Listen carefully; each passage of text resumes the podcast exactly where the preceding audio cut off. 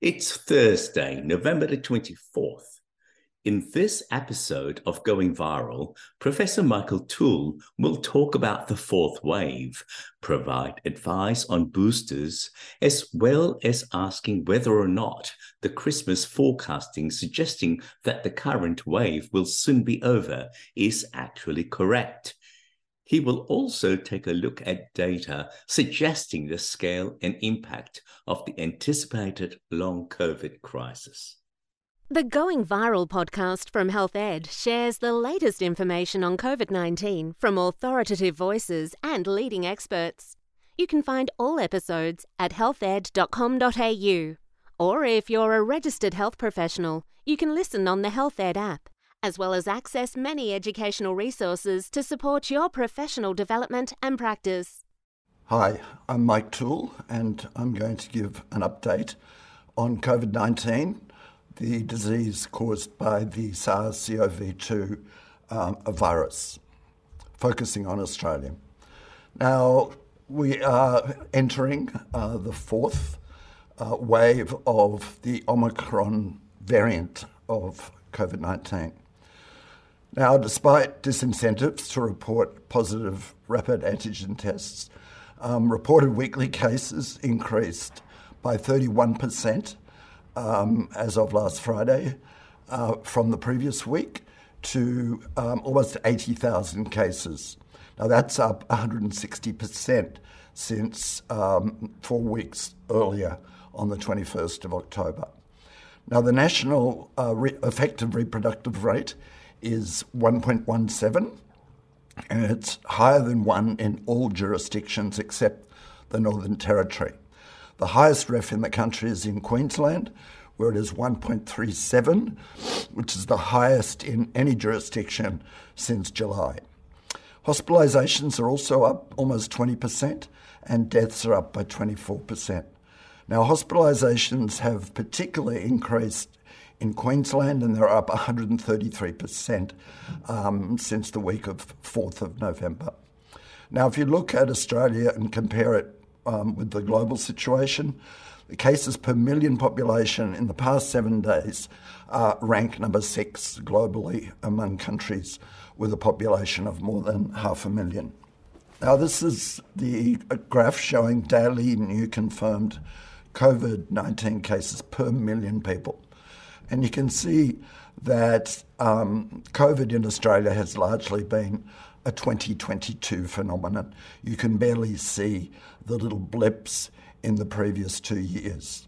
And you could see on the right hand side of the slide that we're in an upward trajectory. Um, compared with a couple of other countries, you'll see that Singapore had a big peak, that's the blue line, in um, earlier this year at the same time as um, Australia, so that was in the middle of the winter. They've also now had a another peak caused largely by the subvariant XBB. Um, but you can see that that um, they have now come out of that surge.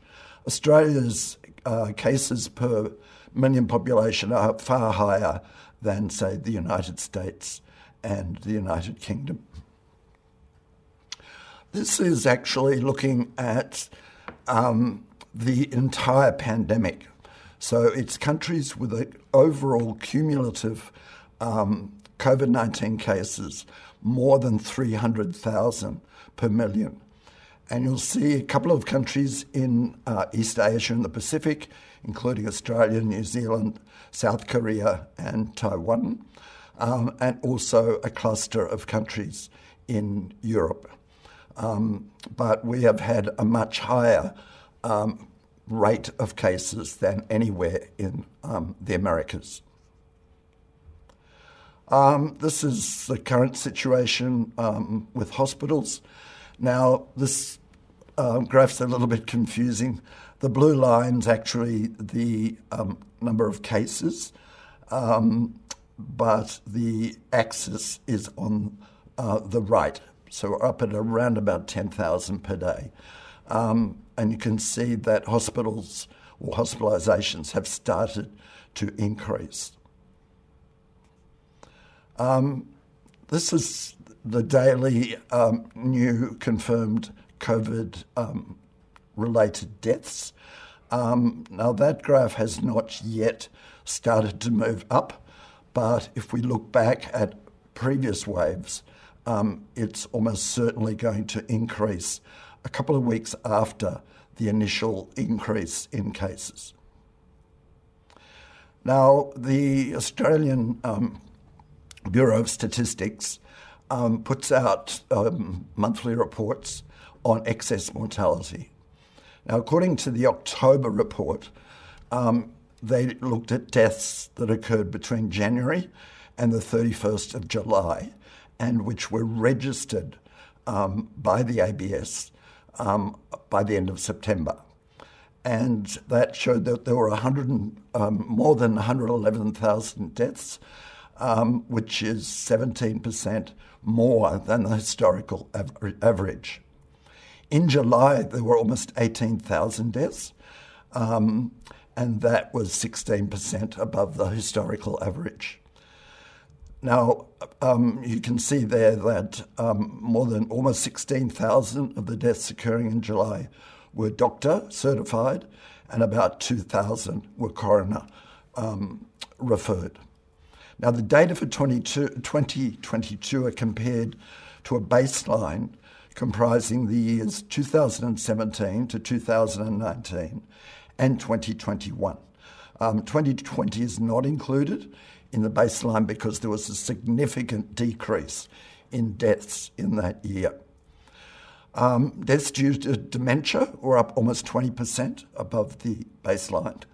Um, deaths due to diabetes also up just over 20%. And while the number of deaths due to cancer was above the baseline average in July, when it was age standardised, uh, the rate was below the baseline average rate. Now, a separate report uh, focusing on COVID 19 found that um, 12,500 um, deaths were reported where people uh, died with or from COVID 19. Um, and that was up until the end of September. Um, of those, the underlying cause of death was um, COVID in more than 80%. So when you hear sometimes on the media people saying, well, people, most people die with, not from COVID. That is incorrect. Um, so about 80% of people who die with the virus uh, have died because of that infection. Now, if you look at the global picture since the beginning of the pandemic, it differs from Australia in that there were a number of waves globally in 2020 and 2021. It's not until 2022 that the global trends uh, resemble um, the trend in Australia. Now, um, in terms of cases um, per million, per population, over the last 14 days, there was an increase of 25% globally, um, but the number of deaths um, declined. This is looking at uh, the current situation. Um, daily new confirmed COVID 19 cases per million. Um, that's a seven day rolling average. And you'll see that the highest, the, the red countries, are again mainly in um, East Asia and the Pacific Australia, New Zealand, South Korea, Japan, and Taiwan, with a few countries in um, Europe but um, the Americas are still lagging behind um, Australia and those countries. So, why is Australia having this fourth Omicron wave? One of the reasons is the emergence of new Omicron subvariants that uh, evade the immunity that we have gained from either vaccination or a natural infection. And these, um, there's quite a number of new subvariants. Most common are XBB and BQ1. In addition, during this time, we've had um, the easing of just about all mitigating um, uh, rules. Um, so people who are newly infected no longer have to isolate at home. Um, mask mandates have been removed everywhere except in hospitals and aged care homes. And it's no longer mandatory to report a positive rapid antigen test. So the reported numbers are most likely underestimates. And there is the pervasive political narrative across the country that the pandemic is in the past tense. Um, well, looking at the data, it's certainly not. Um, there's public fatigue and complacency. Um, you may have noted in the last couple of weeks a number of um, chief health officers and the chief medical officer um, have recommended um, the use of masks indoors, uh, staying home if you um, test positive, um, but they're largely ignored. And you also may hear some of our politicians say we are a highly vaccinated um, population. Well, that's not true. Um, we rank around about number 35 globally for uh, third dose boosters. Um, not sure of the ranking for fourth vaccine booster doses. Um, we also have a very low rate of um, two doses of vaccine among children 5 to 11. Um, there's almost um, universal failure to invest in improved indoor ventilation, except in schools in Victoria. And this is probably the biggest gap in our response to this virus. And this continuing major stress on the healthcare system.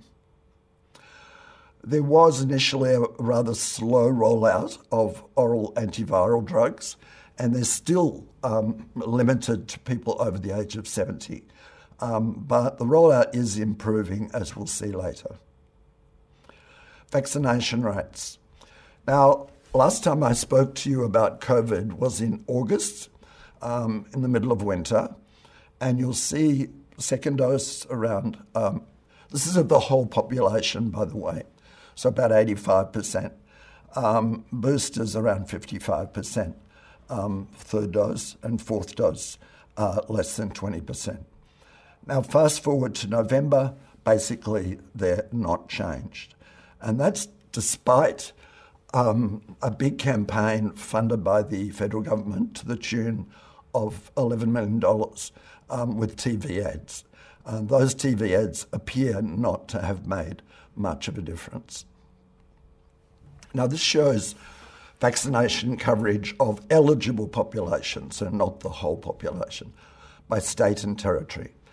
Now, if you look at uh, three doses, 72% of eligible adults um, have received um, a third dose. The highest is in West Australia, more than 80%, and the lowest is in Queensland, 65%. Now, if you look at adults over the age of 30 who have had four doses, the national figure is just under 43%. The highest is in Tasmania, um, 49%, and the lowest is um, worryingly in Northern Territory at 25%. But you should note that 73% of aged care residents have received four doses. Now, if you look at children aged 5 to 15 that have had two doses, nationally it's just over 50%, almost 53%. The lowest is again Queensland, 44.5%, and the highest by far is the ACT at 76%. Now, um, 15th of November, ATAGI issued several new recommendations. The main one was that they approved the Pfizer bivalent vaccine um, as an alternative vaccine um, to any of the currently available mRNA vaccines. Um, that's the original Pfizer vaccine, the Moderna bivalent vaccine, or the original Moderna vaccine. This is specifically for any booster dose in people aged 18 years or older um, ATAGI stated that they don't have a preference for bivalent, so that's um, a vaccine that acts against the original virus and the BA1 subvariant. And the reason is that while clinical trials found that this um, Pfizer bivalent vaccine had improved, um, induced improved immunity against BA1, but BA1's virtually disappeared. And there are no data yet on whether this bivalent uh, vaccine will be more effective against the new subvariants like BQ1 and XBB. Booster doses um, should be given at least three months after the most recent um, vaccine dose or um, a confirmed SARS uh, COVID infection. ATAGI did not recommend a fifth dose booster for any age group, although there are international data suggesting that there is a decline in immunity from the fourth dose after four to six months. Now, I haven't put this on the slide because I don't want to challenge ATAGI's um, authority, but I personally have had a fifth dose. Um, I got the new Pfizer bivalent vaccine recently when I was in Cairo. Now, recent data from Israel uh, has shown that the COVID reinfection rate in that country has increased substantially from 20% to 35% over the last few weeks, coinciding with the rising prevalence of these new um, variants or subvariants. Over the last year, it's been noted in Israel that, that along with every newly introduced Omicron subvariant, there's been an increase in reinfections. So it's important to inform your patients if they have um, a case of COVID that they can get reinfected and therefore should take precautions, including getting a booster dose three months after that infection if they've not already had one. The largest and most authoritative study of reinfections remains the large study of US veterans um, with a sample size over 6 million.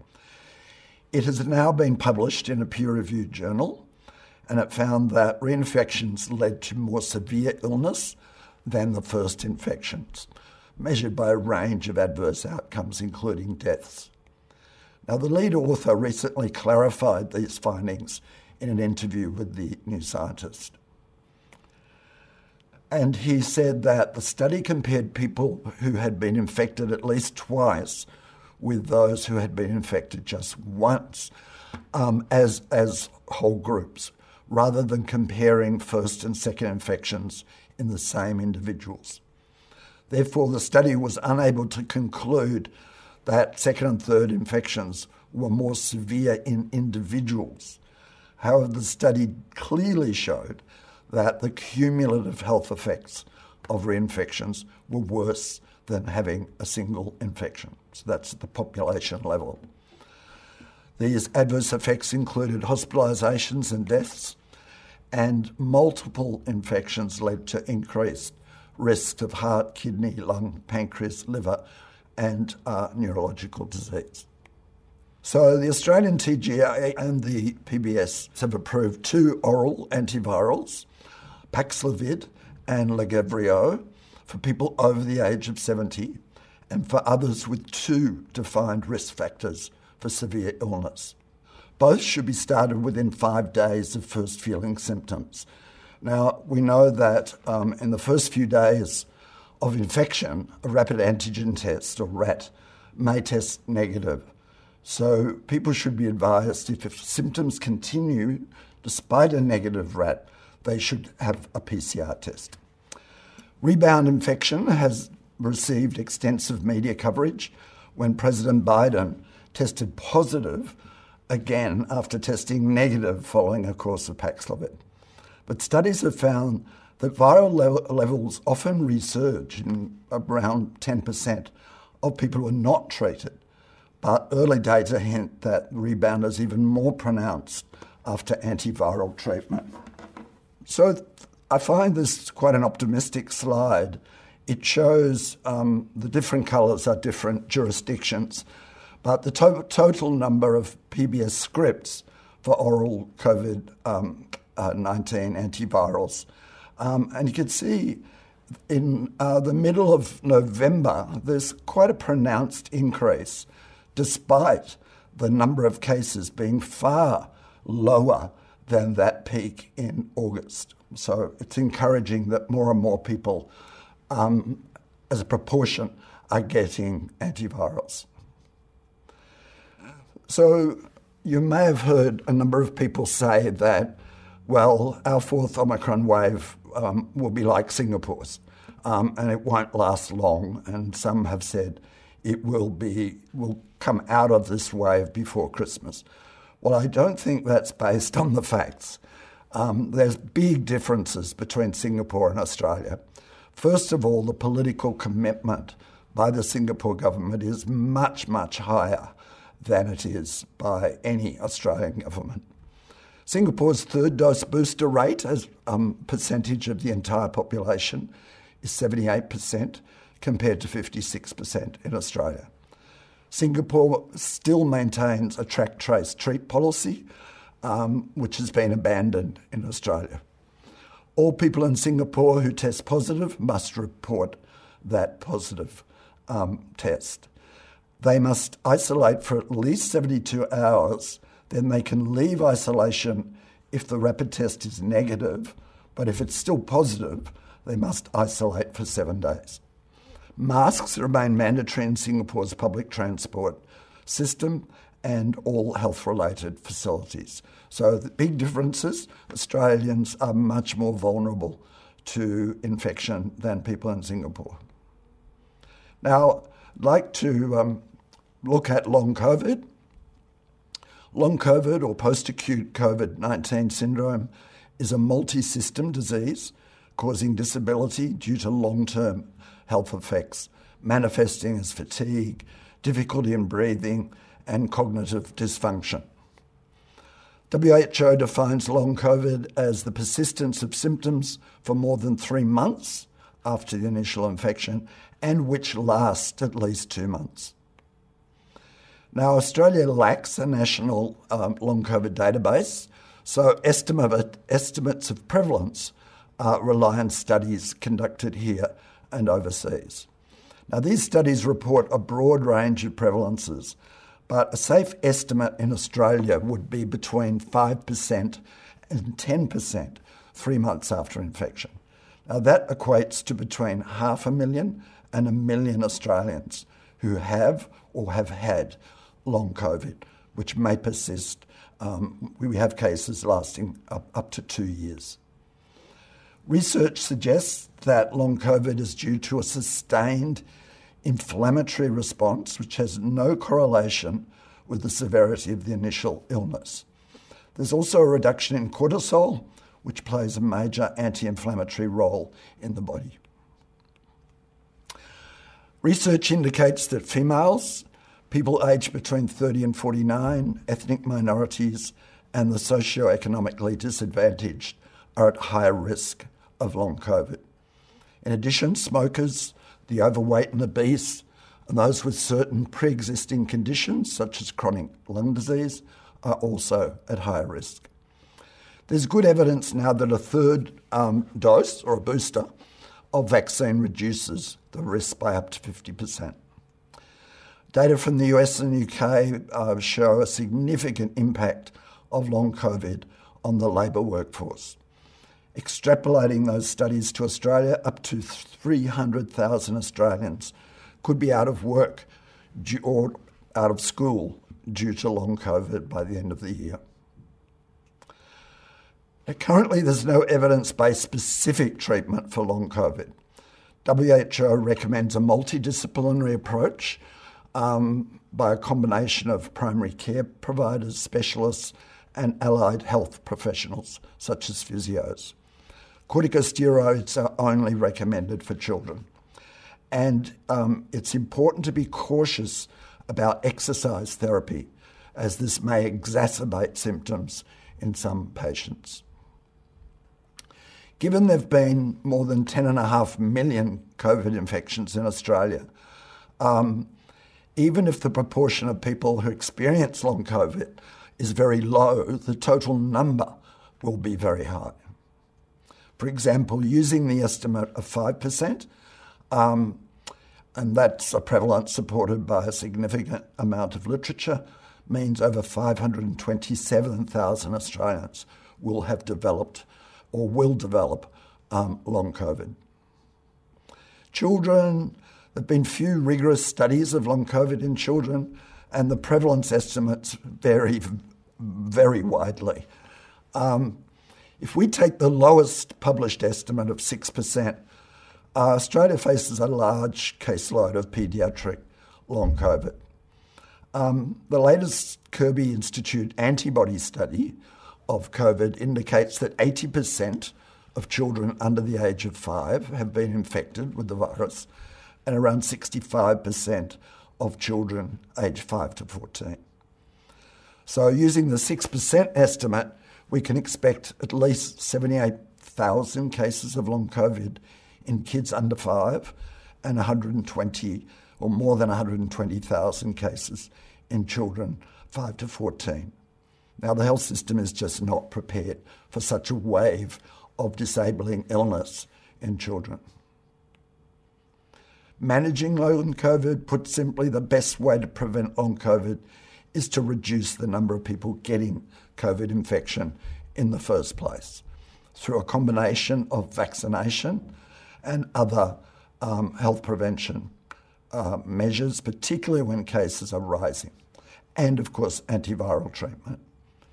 So, antiviral treatments um, not only reduce the severity in acute COVID, but also reduce the risk of long COVID. And the public health measures um, are community wide protective behaviours which are currently uh, underutilised and underemphasised in Australia. And they include the use of high quality face masks um, in indoor settings, um, ventilation and air filtration, working from home where possible, isolating if you have symptoms consistent with COVID or if tested positive, and testing COVID prior to attending large events or locations where there are people at significant risk of COVID infection. So I'll finish with a, a number of points for action uh, that I think are important. First of all, we need a national monitoring or surveillance system to accurately estimate what is the extent of the disease burden in Australia caused by long COVID. Establish a clear and coherent national plan for dealing with the ongoing pandemic. Um, that plan should include a clear strategy of communication and engagement with the public so they understand that the pandemic is ongoing and to avoid ongoing high levels of disease and deaths and social and economic disruption.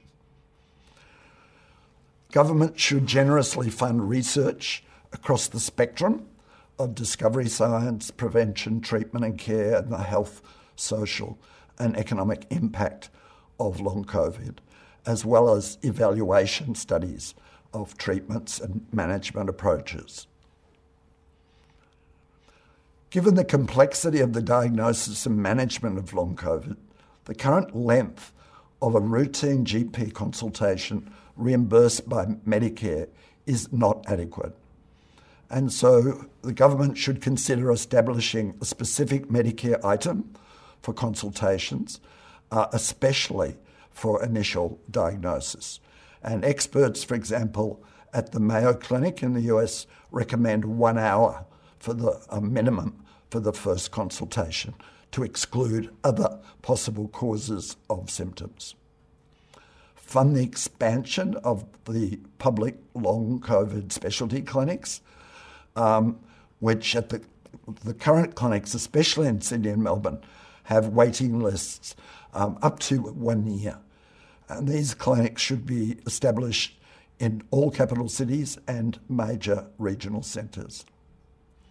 Consider the inclusion of people with debilitating long COVID in the National Disability Insurance Scheme and develop partnerships with community organisations particularly working with culturally and linguistically diverse communities to educate and promote access to health services. Thank you. Just a quick reminder as we wrap up to encourage you to register for the next webcast, where you can always catch a high quality lineup of speakers and topics that Health Ed has put together for you. Health Ed webcasts are carefully created to provide high quality video and audio so that you have the best possible learning experience.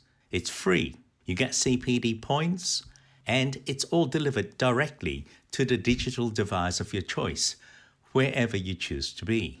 Register now at healthed.com.au. You can claim RACGP CPD points for listening to this podcast using the self claim option.